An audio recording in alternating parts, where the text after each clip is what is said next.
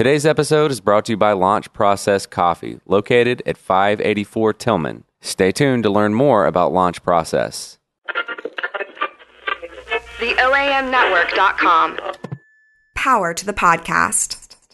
but when you started talking about swapping blood, all I could think about was Keith Richards and the whole, you know, the thing about going to Europe, going to and Europe doing- and swapping yeah. his blood out, and I was like, has nobody talked to Keith about any of this? Yeah, you- have you ever heard about that? I haven't. What? He, he, so It's, it's an urban legend. going back, I, I think it's true. I think going back like thirty or forty years, because he's putting so much garbage in his body. Yeah, well, he claims he'll it's not true in his in his tell-all autobiography, but but it's that being said, I want it to be true. Supposedly, he goes and does Oh, yes. blood oil changes in Europe like every so often. Just gets Yeah. gets a whole new. uh Who from?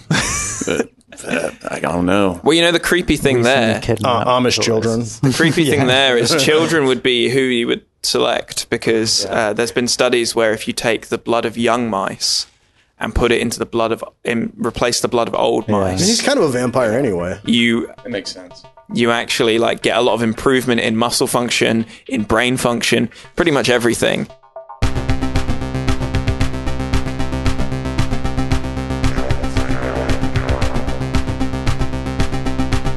Welcome to Dr. Heckle, the science communication podcast that owns swag. I'm a star like I'm in SAG.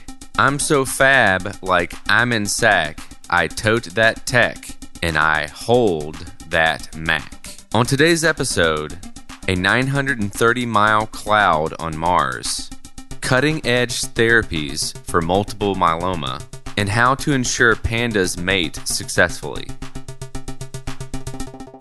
Welcome to Dr. Heckle, the science communication podcast that hears, along with everything else that Donald Trump's claiming, there's actually a few listeners inside that migrant caravan.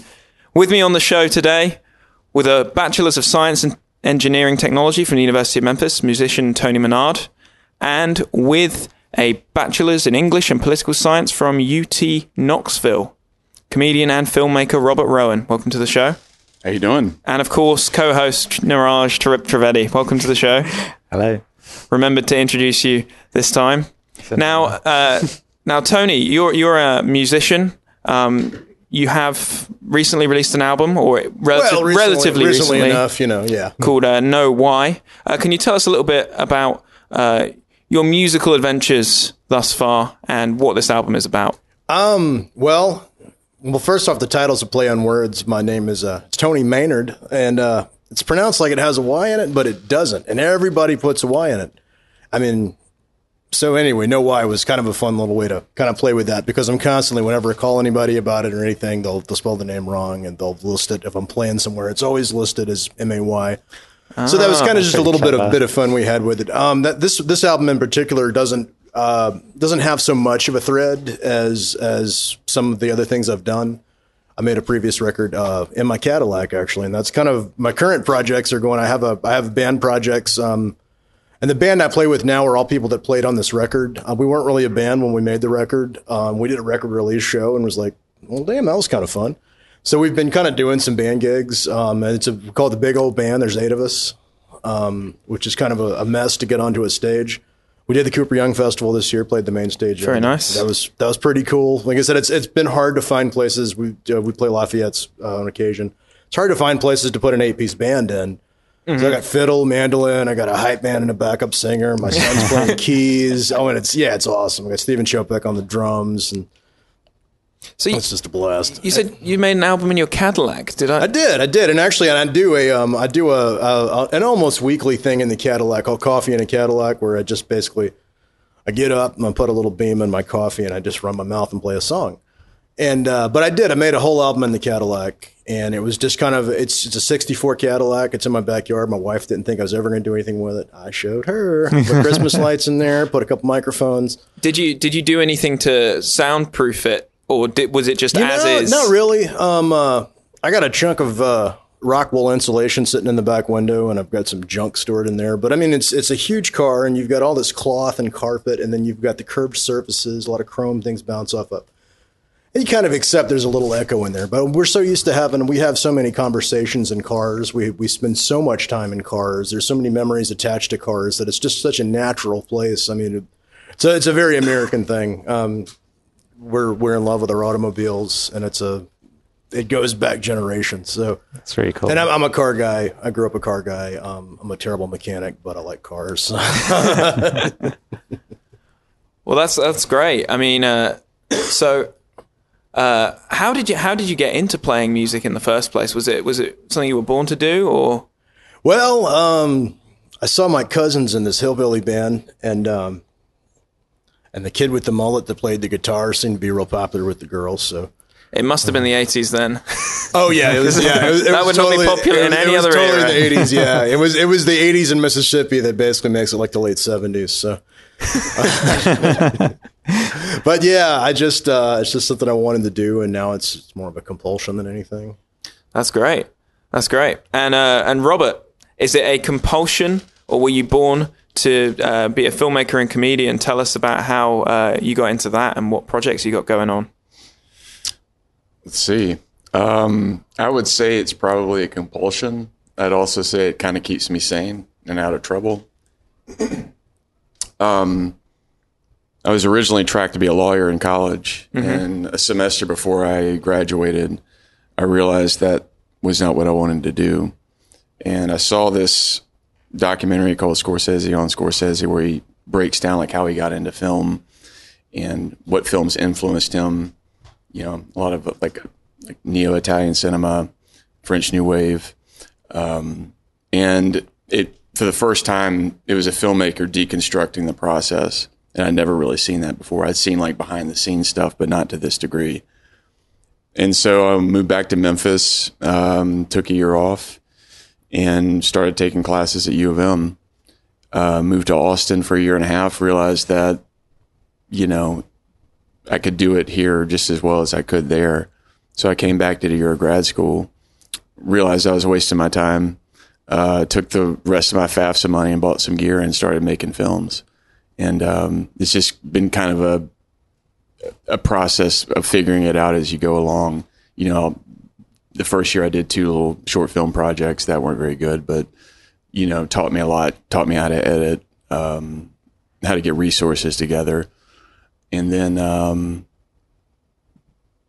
got into news for a little bit, doing freelance film stuff, um, and then I got into comedy. The first kind of taste of comedy I did was five years ago. I did this sketch stuff called Terror Comedy, which is long since people have forgotten about, but it was it was a lot of experimentation of um, kind of kids in the hall, Mr. Show style sketch comedy, and um, I learned a lot in terms of comedy, but also about how to do kind of fly by the seat of your pants comedy.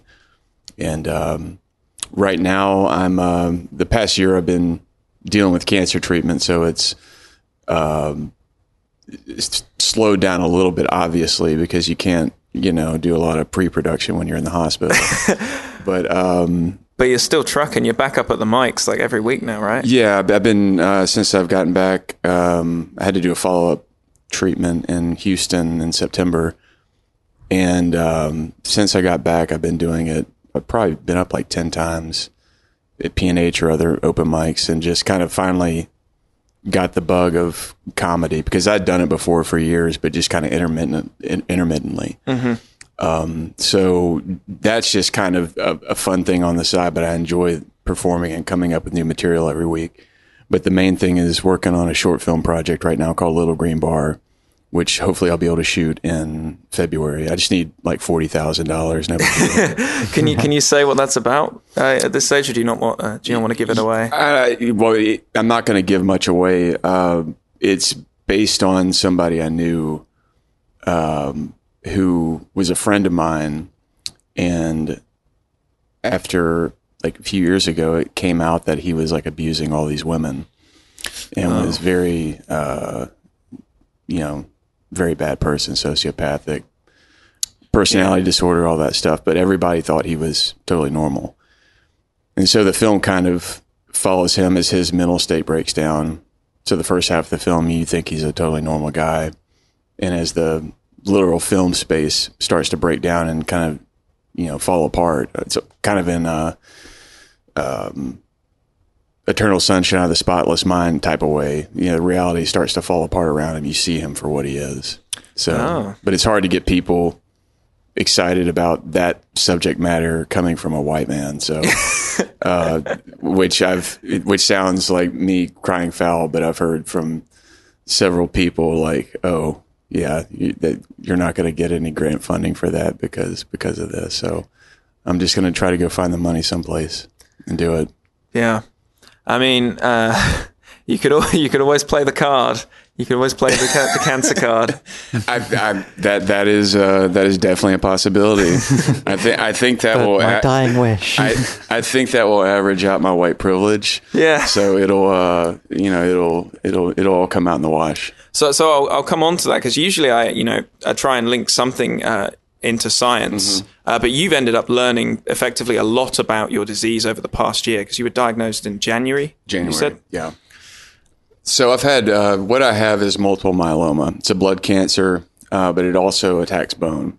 And I've had back issues for years. I had a uh, L three L four uh, disc surgery in 2014, and um, yeah, I played high school football, so I, I got beat up pretty good doing that. Um, so I've I've constantly had back issues, but never as severe as what I started getting before I got sick. So a few months before I got sick, um, I think it was October, I got some very strange kind of, it, it, it felt like the flu. Just, I was working on a film. We had like a 16 hour day and I went home and just felt terrible, but I wasn't running a fever, I, but I was sweating, um, achy joints, basically all the symptoms of the flu. And that knocked me out for about a week. But I recovered. Um, and as December rolled around, as December rolled around, my back started getting worse and worse. And I thought I'd had a, um, a double um, uh, herniation in the thoracic and in the lumbar region of my back, the upper and the lower level of the back. So I go to uh, Semmes Murphey to get, you know, an, an MRI because I, I'm pretty sure I have a herniation. This doesn't feel normal, but insurance won't cover um, an MRI unless you do six sessions of PT. So all through December, I'm doing physical therapy, and it's continue. I'll, I'll go in and get treatment, and I feel good. But as soon as I leave there, I feel worse than before. And uh, a few weeks before I was admitted to the hospital, I started having these really bad nosebleeds, and started to feel very like short of breath. But I thought maybe that the herniation was putting pressure on a nerve, which was affecting my breathing somehow. I didn't know what it was. And um, had a, appointments set up to go to get some blood work done too, but I never made it because I, you know, collapsed, you know, the night before MLK Day and was rushed to the hospital the next day. So, um, and then when they did the MRI and they saw the, I think my hemoglobin level was like 20%.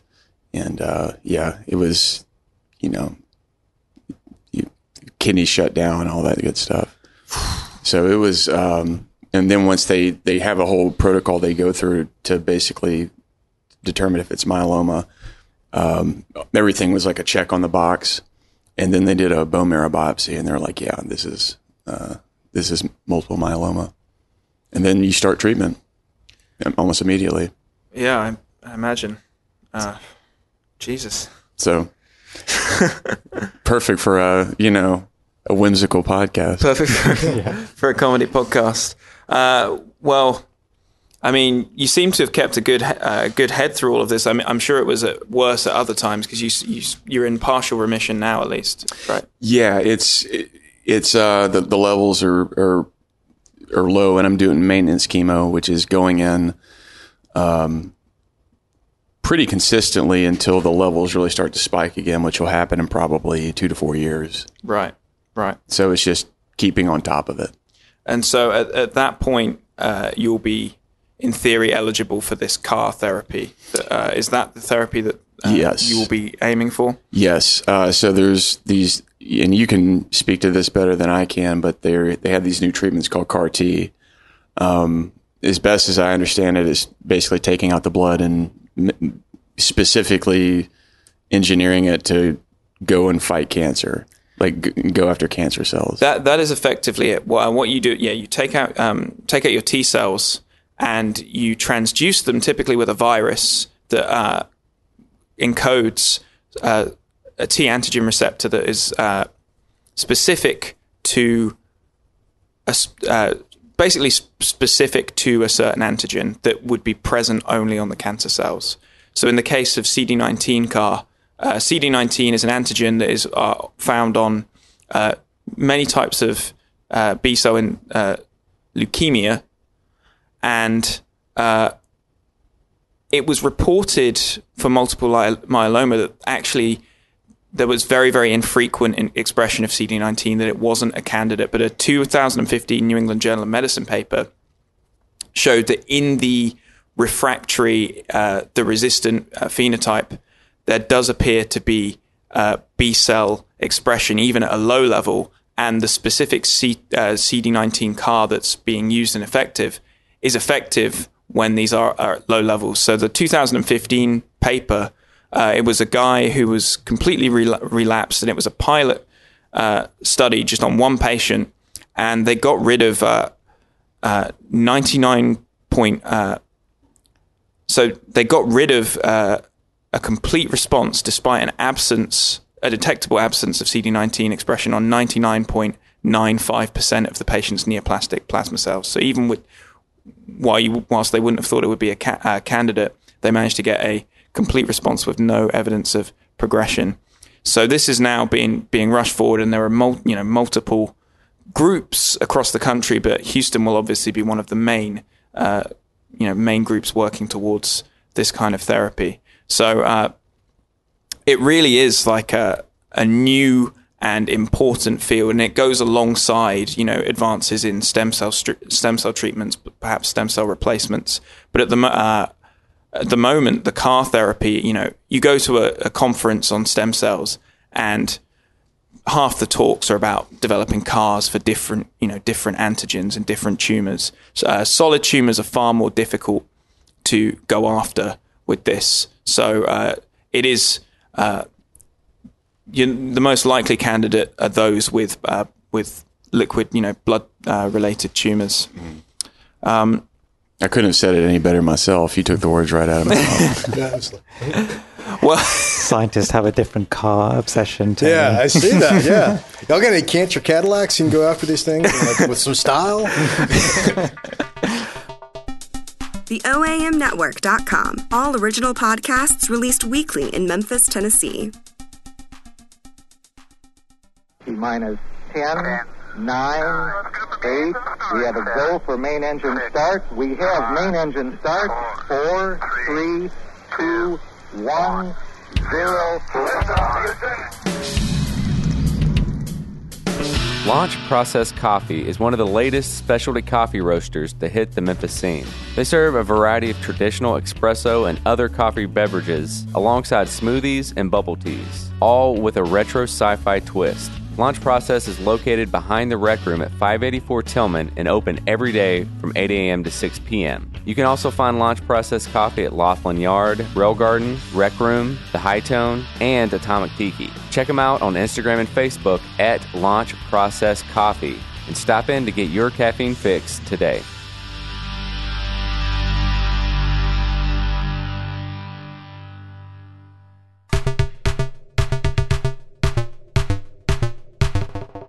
Welcome back to the second section of Dr. Heckle.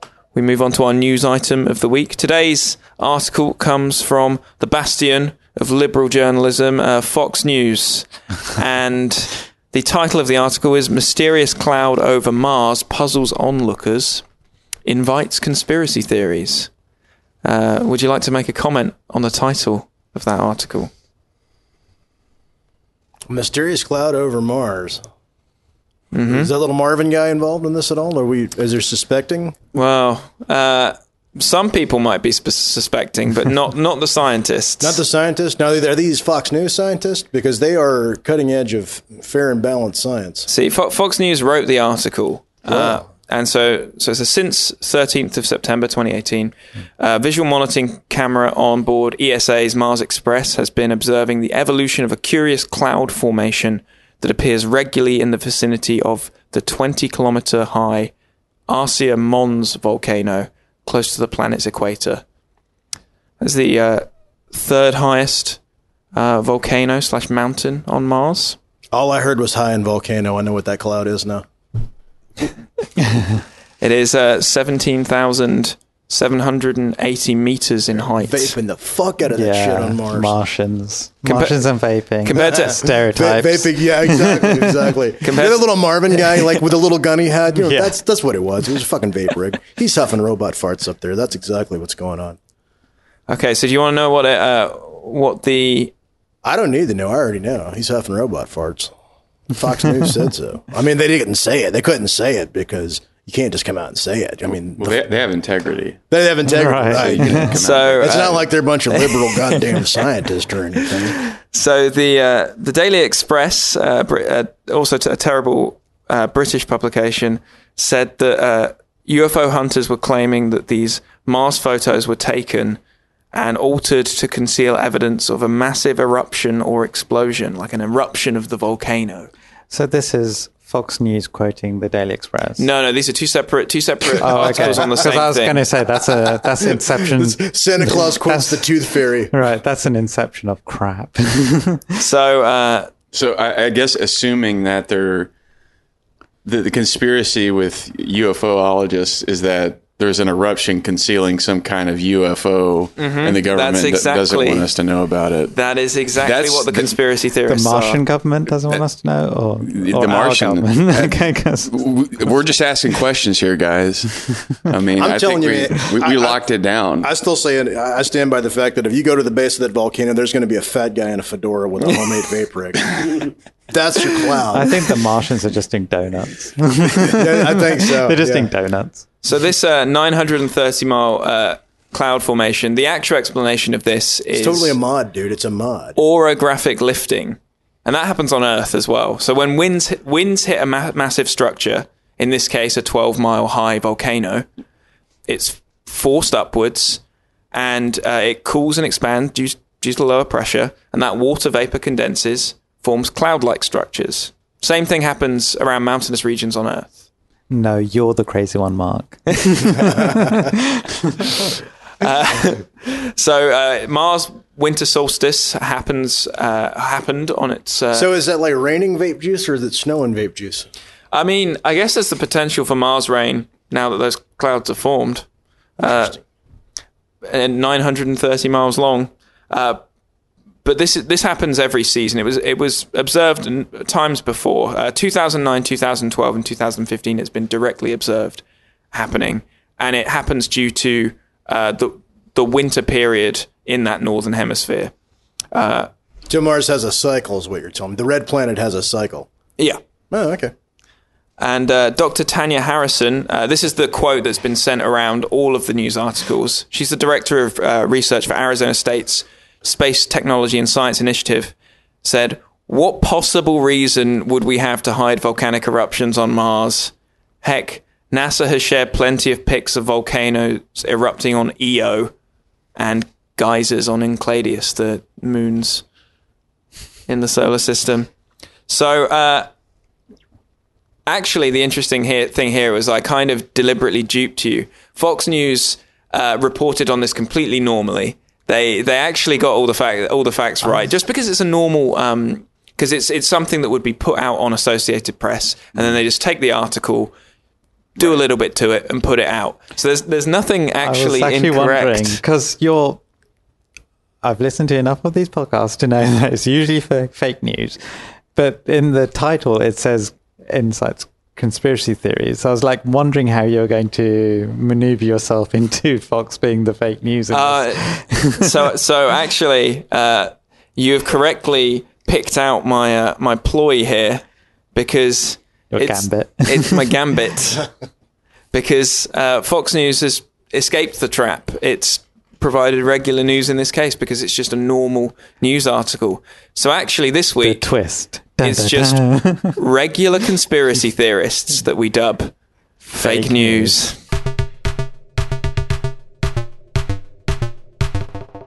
Welcome back to our final section where we take a journal article and explain it to our guests. Today's article comes from the Royal Society of Open Science. The first author is Benjamin Charlton. The anchor author is Ronald Swaisgood. This comes from the San Diego Zoo Institute for Conservation Research. And the title of the article is Vocal Behavior Predicts Mating Success in Giant Pandas. So, from the title alone, what do you think that's about? Fat guys trying to get laid. it's uh, yeah, it's it's about our boys if doing the you're- work out there. If you're a panda and have a very nice falsetto, you're getting laid all the time. Boom. I think so. Yeah.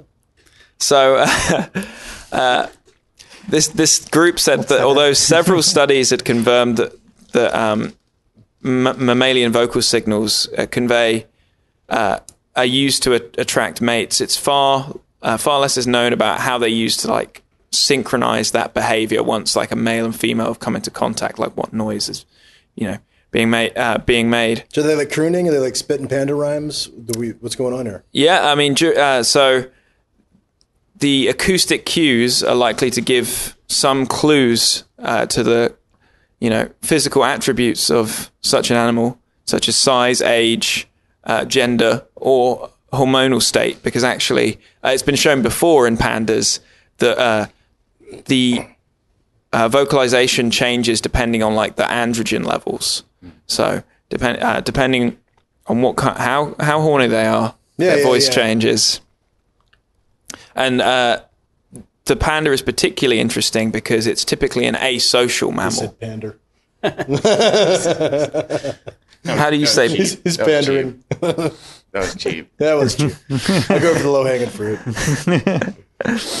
As to some of these pandas, as to, because they're lazy. exactly. And take what they you can bamboo. get. If you're a bad tenor, you just take what you can get. I mean, panda ass is panda ass. What are we gonna do? So, so again, they already know uh, from previous studies on this because there have been a lot of studies. There were a lot of references to this that they're really paying close attention because you know pandas. Uh, there, there was a risk of them, you know, going extinct Yeah. at some point. I think they're really are starting to get the hang of it yeah. in China and perhaps San Diego uh, for uh, for how to make these pandas breed. Um, and this is actually the reason they're doing these studies is they they want to understand it so they can imp- improve the likelihood they'll get successful. What happened to the ones that we have? Did they Matings. breed? The ones in the zoo here, or were they were like? Was that a thing? They tried. They tried. Yeah, it didn't take. It didn't take. You came. You came to, to Al Green's hometown, and you can't get it. Get some pandas to get it together. they had too a- much local food. Yeah. Oh yeah. barbecues. Yeah. Got that. Got that itis. Wasn't there a baby one in there like two, three years ago? They were pregnant, but they lost it. They lost it. Yeah. Hmm. Which is common in this town. Yeah. We don't have good prenatal care. That's a fact. I like the idea that a bad Memphis diet made them unbelievably not horny. that that's what it was. Just too, too much Barbecue bamboo just doesn't cut it.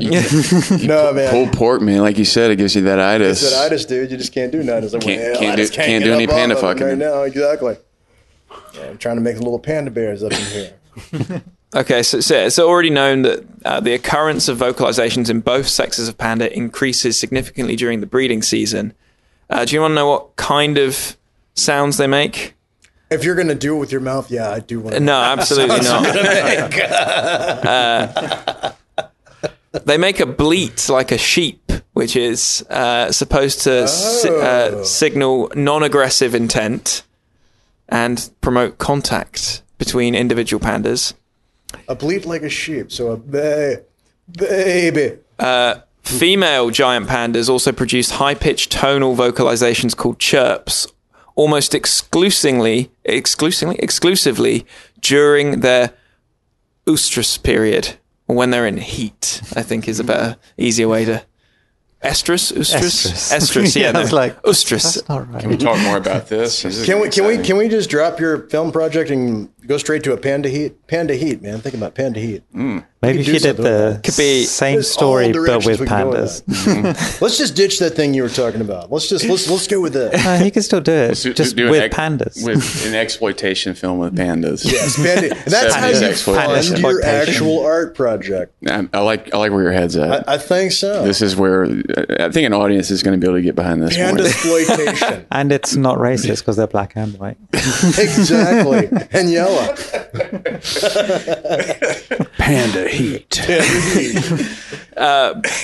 Both I got a wah wah pedal that's just ready to go for this man. And I, you know what? I offer you my wah wah pedal. I, I'm terrified to think what you're going to do with this information. Both sexes also produce barks, moans, roars, growls, and squeals when they interact with uh, with each other, and honks predominantly when they're alone. Sometimes you Don't we- gotta honk it when you're alone. I Don't mean, we all it's honk it when we're alone? exactly. I mean, you know, ain't no shame in it. Panda bears do it. Everybody does it. So, so when pandas are beating off, it sounds like outside of my house at six o'clock in the morning in Midtown. With the geese. yeah. I think it's more of a. it's like a sad foghorn. Okay. Uh, So there's, so there's, but you know, they're barking and growling and and uh, getting it on. Okay, I think we got we got So- something to work here with this Panda Heat film. This is, So- this is good. so what they were wanting to see was whether because some of these are associated with aggressive behavior some of them obviously non-aggressive mating behavior they wanted to see whether the call usage and whether there was a variation in like the frequency and like this kind of vibrato sound that it can be detected with their uh, with their uh, It's like a Lionel Richie Barry Recording White kind of scale of things. Yeah, so they were kind of they were trying to look at if there was any differences between uh, that would be predictive of successful encounter mating encounters between the, the pandas Well, maybe if you took it from Tiny Tim to Barry Or- White. or non-successful. Tony's going to have so much fun with the Foley. So, yeah, I know. It's going to be great. Honks, It's going to be fun, man. I mean, So there, there were 23 adult giant pandas, eight meals, eight meals, eight males, 15 females, and this was during the 2016 and 2018 breeding seasons, and they were from six to 18 years old. Now, uh, vocalizations were recorded during a total of 21 breeding interactions, where when a female is placed into the male's enclosure. that ain't hunting over a baited field. So, when they uh, examined these giant panda vocalizations, they detected the five types of the uh, the calls: the bleats, the chirps, the moans, the barks, and the roars. And they were measuring this vibrato frequency and the duration of the calls. So they saw that um, successful breeding introductions was characterized by bleats from both the male and the female, so sounding like a, like a sheep, and that those were uh, highly predictive of successful outcomes. Uh, female moans were more strongly ex- associated with successful than unsuccessful breeding, that seems to be. Yeah, that seems to be what you're going that seems for right. there. yeah. whereas uh, in contrast, female roars were not observed during the pre-copulatory phase, uh, and it was 100% associated with breeding failure. So, So she's yeah. faking it. So she, the she's roar- roaring so before it. they get together.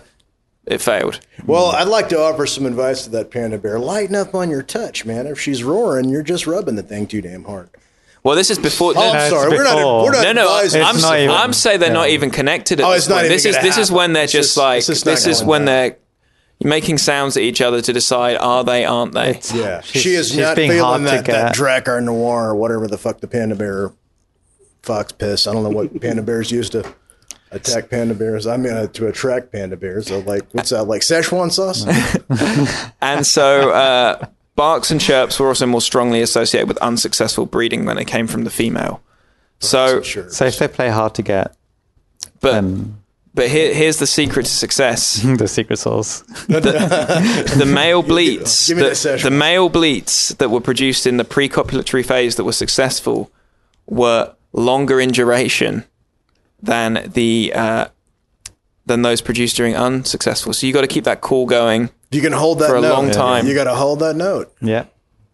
And uh, You know, and I think that I think if if I if extrapolate that a little further, now I'm, I'm I'm not a scientist, of course, by any stretch of the imagination, but do have some experience.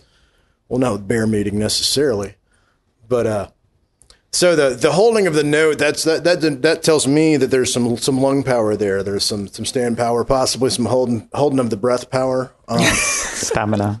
stamina. Yeah, exactly. and it also uh, it may make Also, it, it's- more, it's- it's it may make it may make gender more uh, apparent. And then they find out in humans that, that that you know guys with bellies are better lovers. I mean, that speaks to Is that the rumor? capacity. Has that been found? Is that the rumor? Oh yeah. Well, that the yeah. rumor that you're trying to At- at- at push my out here? house, everybody knows. everybody knows. Uh, but yeah, no, it's no seriously. It's, uh, apparently, your diabetes makes you last longer in, in the sack. So, I knew, right? Mark is desperately trying to keep this on track. So, uh, so Roberts, uh, they wanted to next look at the vocalizations at, at different stages of the breeding process. Uh, males produced bleats with a higher mean frequency during the copulation than they did in the pre-copulation phase of successful breeding introductions, but uh, female bleats were pro- that were produced during copulation were shorter in duration and had a higher mean frequency. But uh, interestingly enough, there was a phenomena in which uh, females o- roared only during copulation. So they produced, you know, if they were to roar beforehand, it might it would mean an unsuccessful breeding. But when the breeding was happening, they uh, they only roared in a successful context during that process. So what do you think of that, Robert? Just ignoring it. I think that's her way of just saying like domino, motherfucker. Hit, hitting the nail on the head, you know.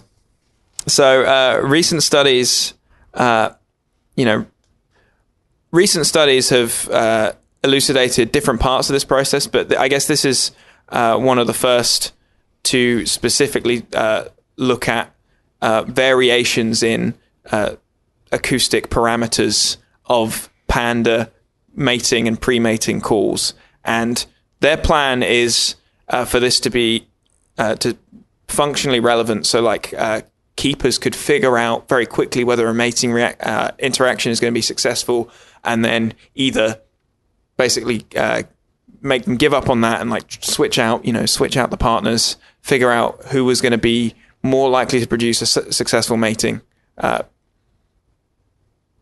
action, and uh, that is that is the study. Uh, so now it is up to you two laughing champs to tell me what it is that they found. Uh, what what did what did you learn from me teaching you this study? Was it nothing?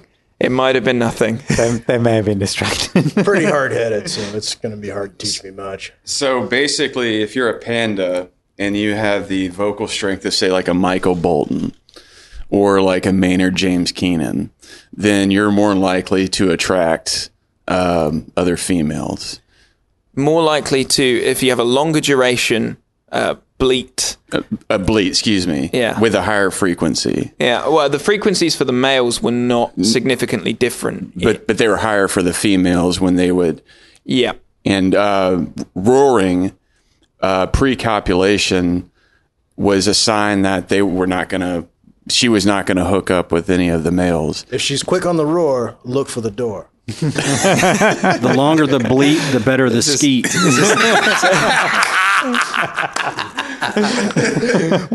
Yeah, that's what I'm talking about. See?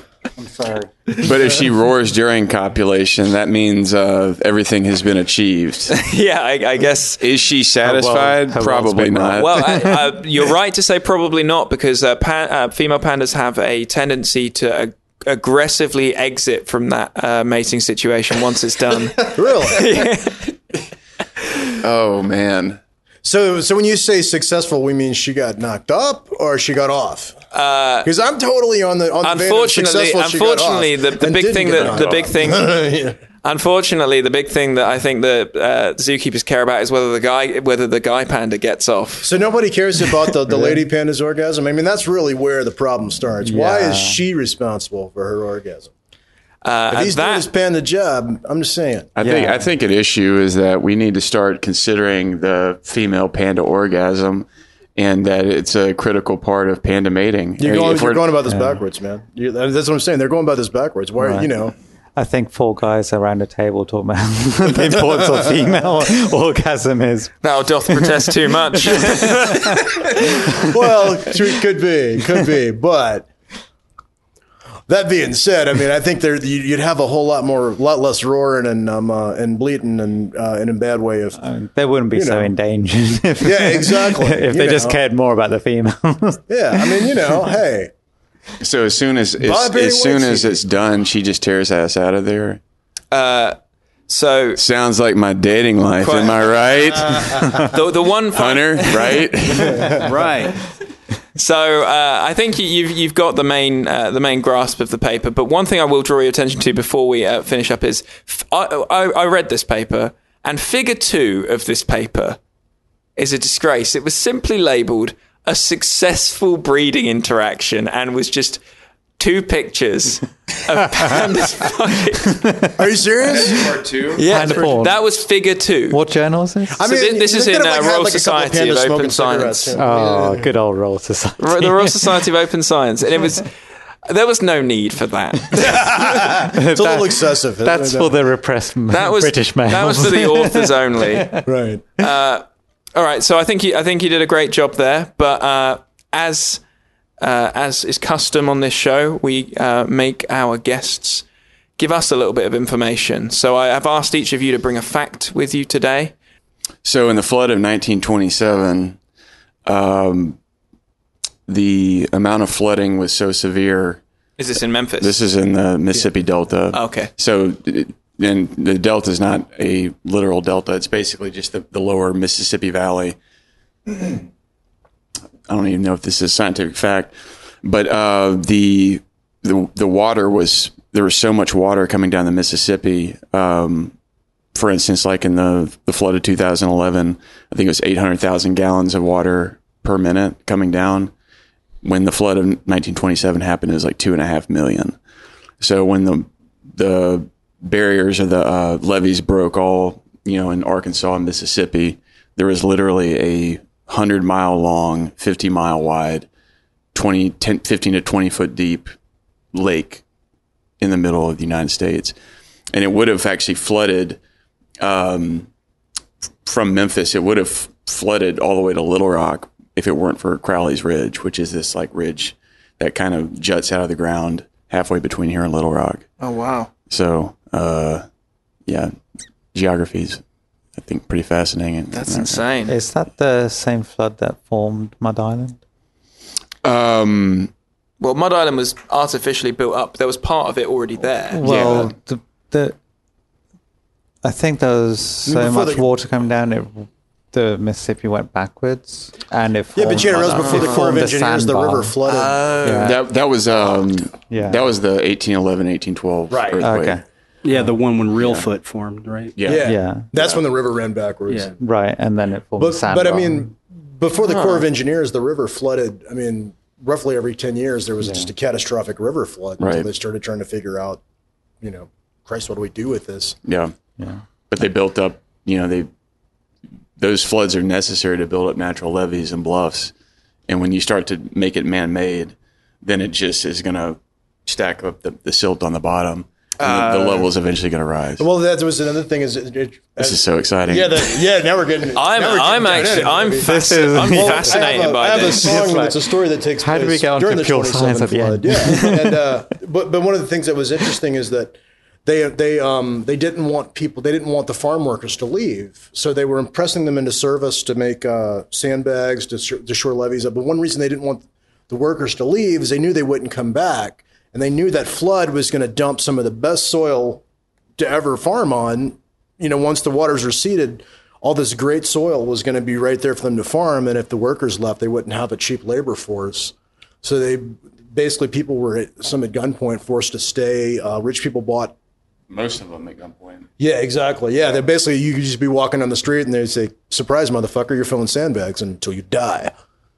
Oh wow. That's Yeah. actually what led to the, the mass diaspora migration of African Americans out of the South Yeah. into Chicago, Detroit, Memphis, uh, Los Angeles, Washington, New York. It, that, that great migration out of the South was because of the flood. Oh wow. So Man, you just touched on one of my like favorite dark things to talk about. there you go. Right on. Well, that's a perfect point for us to bring a close to the show, and of course, I will allow you to plug whatever you've got going on. Uh, so, Tony, tell us what you've uh, what you've got to plug today. I've got a couple of records out. Uh, the big band is making a record. It's not out yet, but if you jump up on the Facebook or the, the internet, you can find me. It's Tony Manard, M A N A R D T O N Y. M A N A R D. There's no Y in Manard, even though it is pronounced. Um, TonyManard.com, Tony Manard Music on Facebook. Uh, roughly every week, I do a video from the Cadillac. I, I tell you a little tidbit of something. I sing you a song. Um, it's about as ridiculous as I am all the time. So, um, no surprises there. But yeah, if you want to, like I said, jump up onto Facebook, you can you can find me. It's probably the best place. to Keep up with where we're playing at and um, uh, everything that's going on. Perfect. And uh, Robert, have you got anything to plug? Sure. Uh, just finished an experimental short called P&H Madness. Uh, I just put it on YouTube. It's just something I finished when I was doing cancer treatment, uh, getting back into comedy, and uh, right now doing a bunch of pre-production on a short film called Little Green Bar, which I'll hopefully be able to shoot in January or February of this next year. So funding uh, funding is needed. So just got to get that together. If you have any money and you're a big hotshot producer, give it to Robert Rowan. Please. and uh, and that's uh, that's it for today's show. So thank you very much for uh, for being a guest. us. You did a great job, and that's all. Good night. Night.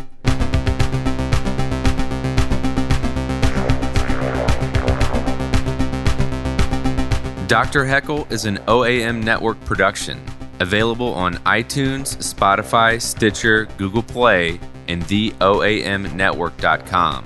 Your host was Mark Brimble, guests were Tony Manard and Robert Rowan. The show was produced by Mark Brimble, Hunter Sandlin, and Gil Worth. Special thanks to Lauren Riggins and the Surf Memphis podcast. If you have any questions, comments, or like to get in touch about appearing on the show, or topics you'd like us to cover, email us at drhecklepod at gmail.com. The OAMnetwork.com. Power to the podcast.